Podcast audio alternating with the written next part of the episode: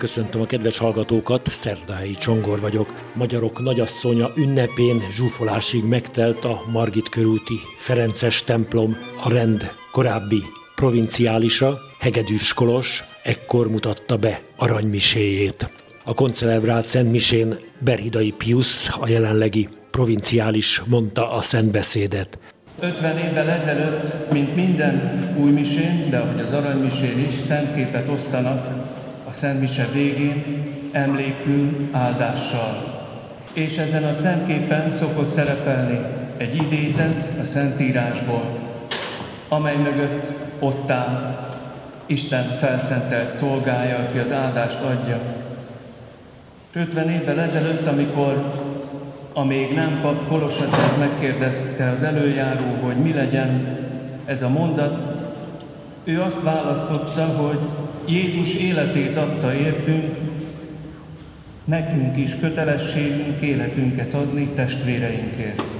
Csak hogy a koriban az AEH megvétózta ezt a jelmondatot, mondván, ugyan már szép ez az emberi világ, itt nem kell meghalni, nem kell az életünket odaadni, hanem csak éljünk a szocializmusban, esetleg a szocializmusért.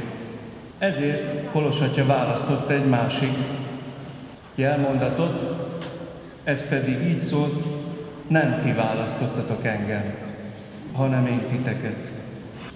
Nem ti választottatok engem, hanem én titeket. Hitvallás volt arról, akinek a kezében egyedül van valódi hatalom, az a hatalom, ami képes önmagát odaadni, oda ajándékozni másokért. Hitvallás volt ez az egyetlen Úrról, az egyedül jóról, aki életét adta értünk. És ilyen hitvallás persze állandó provokáció és felhívás mindenki számára, aki látja és hallja, mert arra szólít, hogy csak olyanért adjam az életem, amiért, sőt, akiért meghalni is érdemes. Hálával ünnepeljük a mai napon a papság misztériumát, Kolos atya 50. papi jubileumát. Ünnepeljük, hogy Isten üdvözítő tervét lehet szolgálni. Nem csak, hogy lehet szolgálni, hanem Jézus szándéka szerint mindig vannak időről időre olyan emberek, akik az üdvösség szolgálatára szentelik magukat. Az üdvösséget szolgálják az igehirdetésben, a hitoktatásban, a szentségi élet szolgálatában. Elérhetővé teszik az örök életet, megismerhetővé teszik az örök életet, amely Jézus Krisztusban feltárult. Vonzóvá teszik az örök életet. Olyan érdekes, hogy valójában Isten az, aki cselekszik, és ez a cselekvés nem más, mint hogy kiforgatja a világot a helyéből. Az emberi látásmódot átfordítja az ellenkezőjére.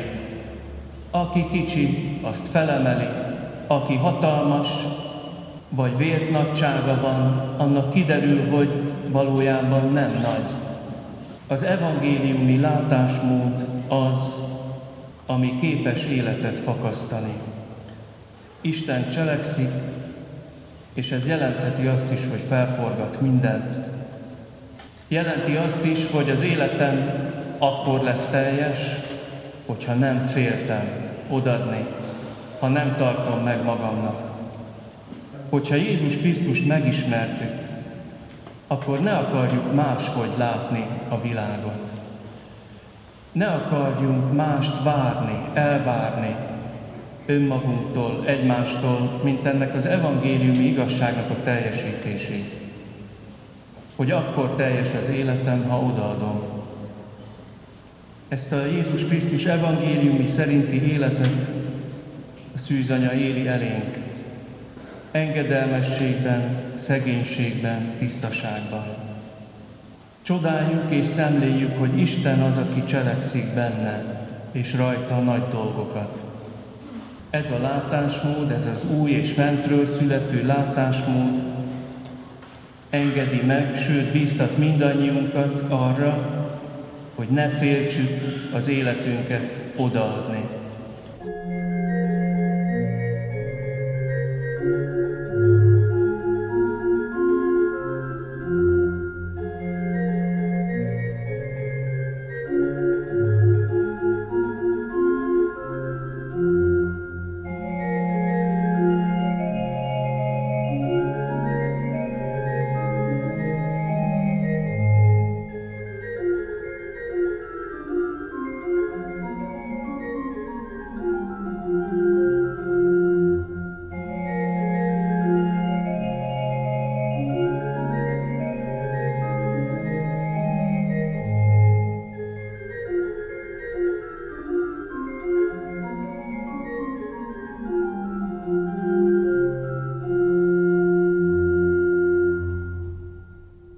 Most pedig idézzük fel Kolos atyának egy olyan életszakaszát saját szavaival, amikor is élete első ferencesével találkozott, és aki révén a ferencesség számára egy életre szóló elkötelezettséget eredményezett.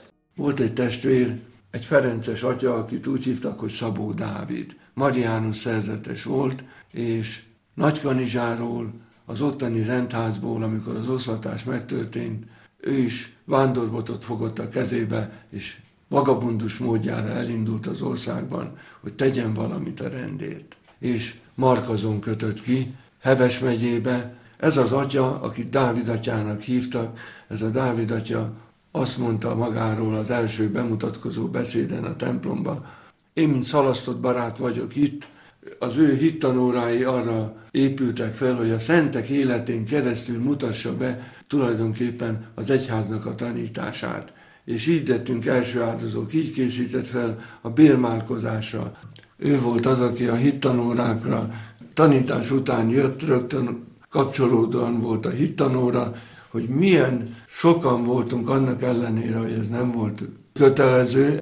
A gyerekek mehettek volna haza, vagy játszani, vagy bármit csinálhattak volna, de olyan élvezetesen tudta mesélni a szentek élettörténetét, hogy mindenki, a többség ott maradt. Lelkesedtünk érte, meg kell mondanom, rajongtunk érte. Ő a szegényeket nagyon szerette, és különösen azokat a szegény minisztránsokat, mint amilyen én is voltam, igyekezett mindig valamivel lelkesíteni, valamivel ellátni. Például a habitusából készített nekem, ez volt az első beöltözésem, egy öltönyt. Olyan büszkén hordtam, mint a ferencesek a rendi ruhájukat. Ott reverendát azt hordhatott, miután inkardinálva lett az Egri Egyházmegye paptestületébe. Csuhát azonban nem hordhatott, viszont őrizte a szekrényébe. Egy darabig őrizte, mert utána gondolt egy merészet és nagyot, és látta azt, hogy mi hatan lévén a családban, édesapámnak nagyon kevés volt a fizetése, össze-vissza 962 forint volt a havi fizetése, és ebből kellett megélni, édesanyámnak minden szépen beosztani, hogy még a hónap végére is maradjon. És akkor ő látta azt, hogy mindig ugyanabban a ruhában megyek, erre fogta magát, és felajánlotta, hogy ezt a habitust megmutatta először, maga elé tette, úgy szépen végignézett rajta. Én megállapítottam, hogy ez nagyon szép ruha lehetett. És utána, hogy még jobban mutassa azt, hogy ezt mennyire becsüli és tiszteli, fölvette a kedvemért, és azt mondta: na és mit szólsz hozzá? Hát mondom, nagy öröme lehet annak, aki ilyen ruhába járhat. És erre fel azt mondta: szeretnéd ilyen ruhát felvenni? Mondom, szeretnék, de ilyen méret nincsen, mint amilyen én vagyok. Hát nem is ezt a méretet kapott, hanem ebből csináltatok neked egy öltönyt. Ő volt az, aki azt mondta, hogy az ő rendtársai közül ott vannak Esztergomba, a Ferences Gimnáziumba, hát oda felvételizünk, és elvitt engem. És sorba járta a tanárokat, és az ő rendtársait, tanárrendtársait, és azt mondta, hogy elhoztam a mi Jancsi fiunkat, mert engem keresztnéven Jánosnak hívnak, Hegedűs János vagyok, és elhoztam, és legyetek rá figyelemmel, nehogy elkalódjék ez a gyerek. 64-et írtak, amikor én jelentkeztem a Ferences rendbe. Én tulajdonképpen Egri Egyházmegyében voltam kispapjelölt, és támogatott is engem az Egri Egyházmegye, mert a havi díjat megfeleztük, és a felét az Egri Egyházmegye fizette utánam. A másik felét nem a szüleim, hanem a Dávid atya, ő vállalta magára.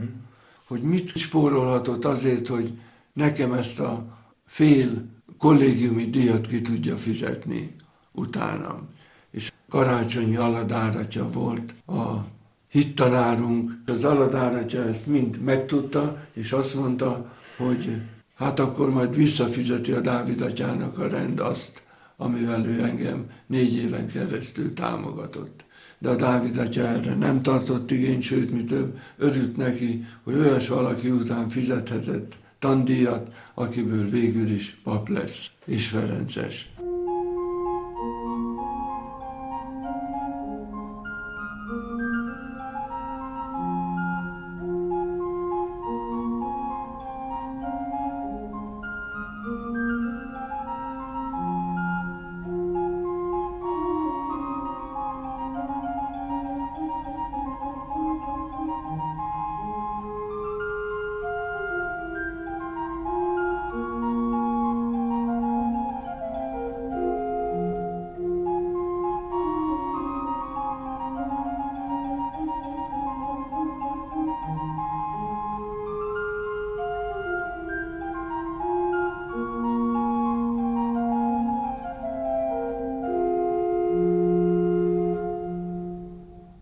Hegedűs Kolos aranymiséjét mutatta be az országúti Margit körúti Ferences templomban, és a hívek között Semjén Zsolt miniszterelnök helyettest is fölfedeztem. Miért volt itt? Nagy tisztelője vagyok Kolos atyának. Sok minden köt össze minket. Születésem óta az országúti Ferences plébánián vagyok, és Kolos atya itt volt plébános és házfőnök is, és ebbe az időszakban történt az, amikor a Szent Angéla iskolát visszaszereztük a katolikus egyháznak, korábban Adi Endre úti általános iskola néven.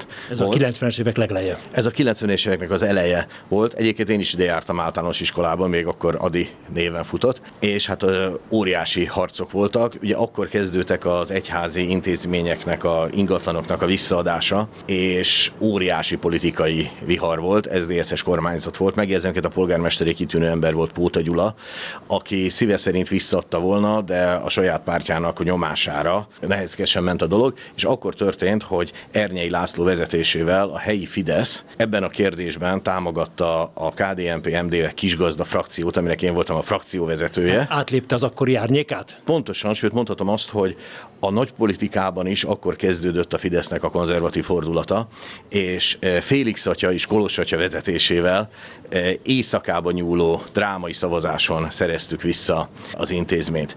És egyébként a gyerekeim is ide jártak hittanra és szentmisére, a Kolos atyának a legendás gyerekmiséire, és hogy mondjam, a Kolos atyának a szabad, így mondom, a lazaságára jellemző, hogy soha nem felejtem el, amikor a nagyobbik fiam éppen akkor volt az ilyen késes korszakba, és valami rejtélyes módon beszerzett pár külön kést, és a szentmisén Kolos atya elkobozta tőle, de a szeme nem rebbent, és az, hogy a gyerekek ott rohangáltak, stb. A legnagyobb szelítséggel szerelte le a kiskamaszoknak a kilengéseit, és egy életre szóló lelkiséget adott nekik. És hát provinciálisa volt a rendnek, hát nem is a legnehezebb idejében a történelemnek, de egy nagyon fontos időszakban a rendszerváltozáskor, amikor mindent ki kellett találni, hogy hogyan tovább, hogyan újrakezdni, és azt hiszem, hogy ez is a nagy érdemei között van. Így van, Kolos atyában mindig megvolt a racionális, a józanész bölcsessége egyfelől, másfelől pedig az a sajátos ferences lelkület, hogy az egyház legnagyobb ellenségeivel is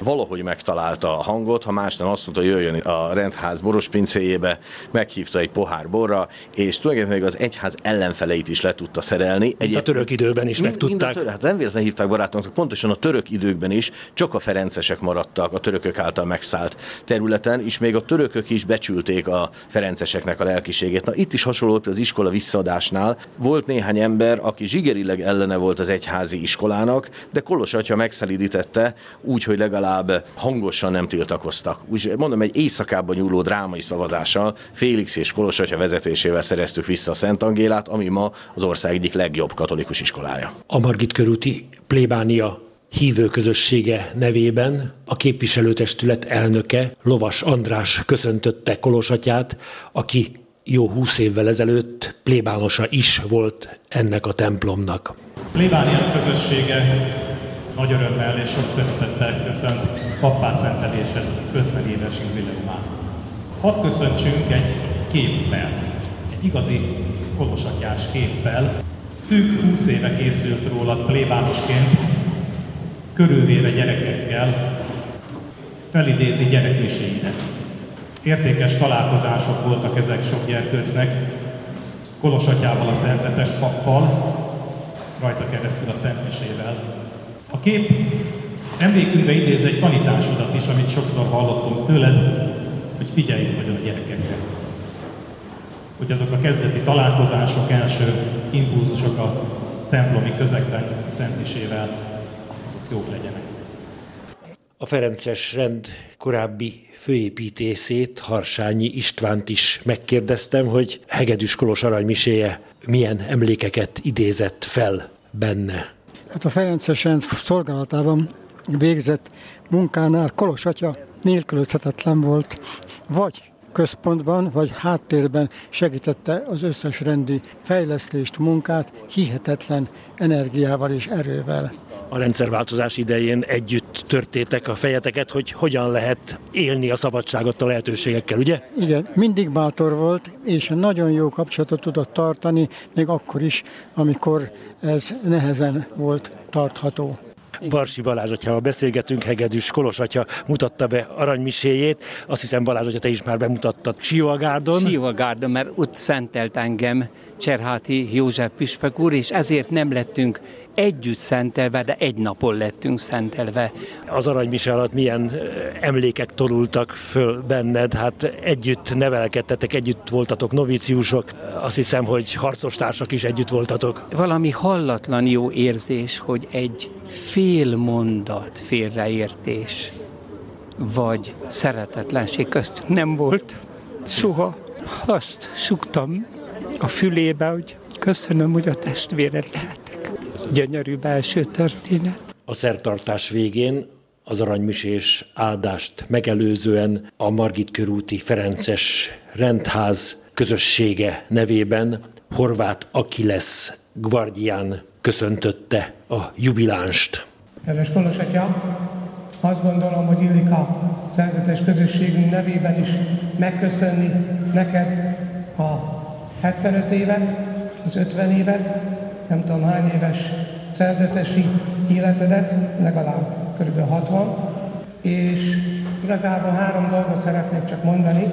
Az egyik a hívásnak a meghallása, a második az odaadottság, egész életnek a odaadása Krisztusért, az Úr Jézusért, és a harmadik pedig a kereszt hordozás, amely azt gondolom, hogy nem volt nehezebb talán akkor sem, meg könnyebb sem, akkor sem, amikor igazgató voltál, amikor tartományfőnök voltál, amikor plébános voltál, és most, amikor a betegség keretjeit kell hordoznod. Köszönjük neked hűségességedet, odaadottságodat, szeretetedet, értünk való fölajánlásodat és életedet. Vörös Balázs, a szentendrei öreg diákok nevében köszöntötte Kolos atyát.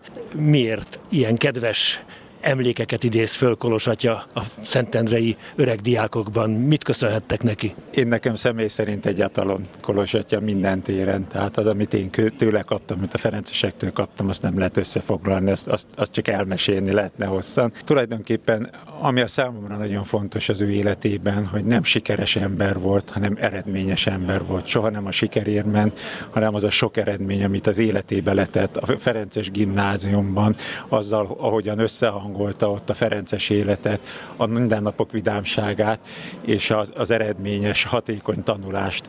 A ferences rendnek az újraindítása, rendszerváltozás idején azt hiszem, hogy valami emberfeletti energiát és munkát igényelt, és Kolos atyában mindig ez a rendkívüli energia volt.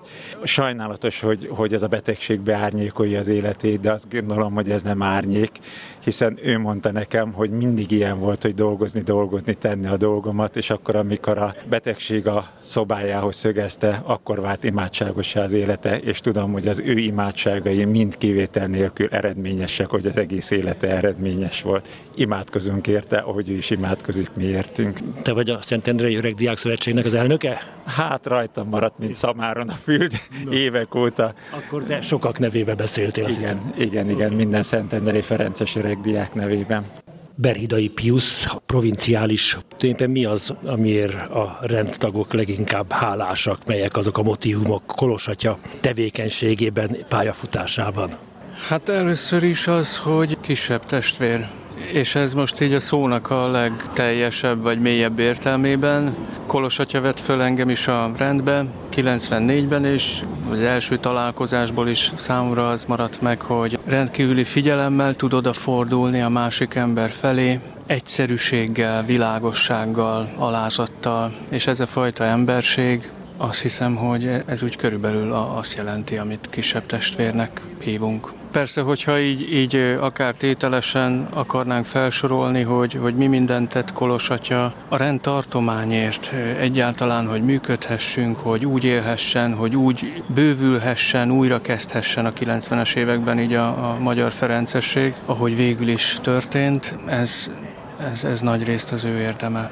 Egyrészt a rendházak visszavételével, az iskoláknak a bővítésével, és az, hogy ezekben úgy is jelen volt, mint aki ott helyben alakítja az életet. Tehát gondolhatok, nem tudom, Szentendrére, a Szentendrei iskolára, de itt a budai plébániára is. Tehát, hogy valahogy tényleg így mindig ott volt, ahol élet volt, vagy pedig ahol volt, ott mindig élet lett. Ahogy a szentmisén is így szóba került, a Kárpátaljai missziónak az indítása szintén az ő idején történt. A szegedi rendháznak, amit talán azért érdemes kiemelni a többi visszavett rendház közül, mert ott lett növendékház, és ez mondjuk a rendtartományunk számára a nevelés szempontjából is különösen fontos volt, hogy 90 után a 3 magyar nyelvű provincia közös nevelést hozott létre, nagyobb létszámmal, ugye 90-es évek lendületére, ha emlékszünk, nagyon sok hivatás volt, és kellett a hely, és hogy mindez működhessen, tényleg ebben Kolos atyának nagyon nagy munkája, rengeteg fáradozása, rengeteg kilométer, szerintem rengeteg álmatlan éjszaka, amiről ritkán beszél, és persze voltak mellette olyan munkatársak is, akik ebben így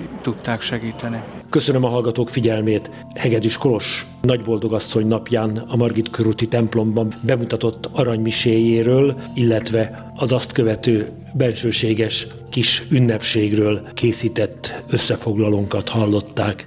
Keceli Zsuzsa zenei szerkesztő nevében is búcsúzik a szerkesztő, Szerdahelyi Csongor.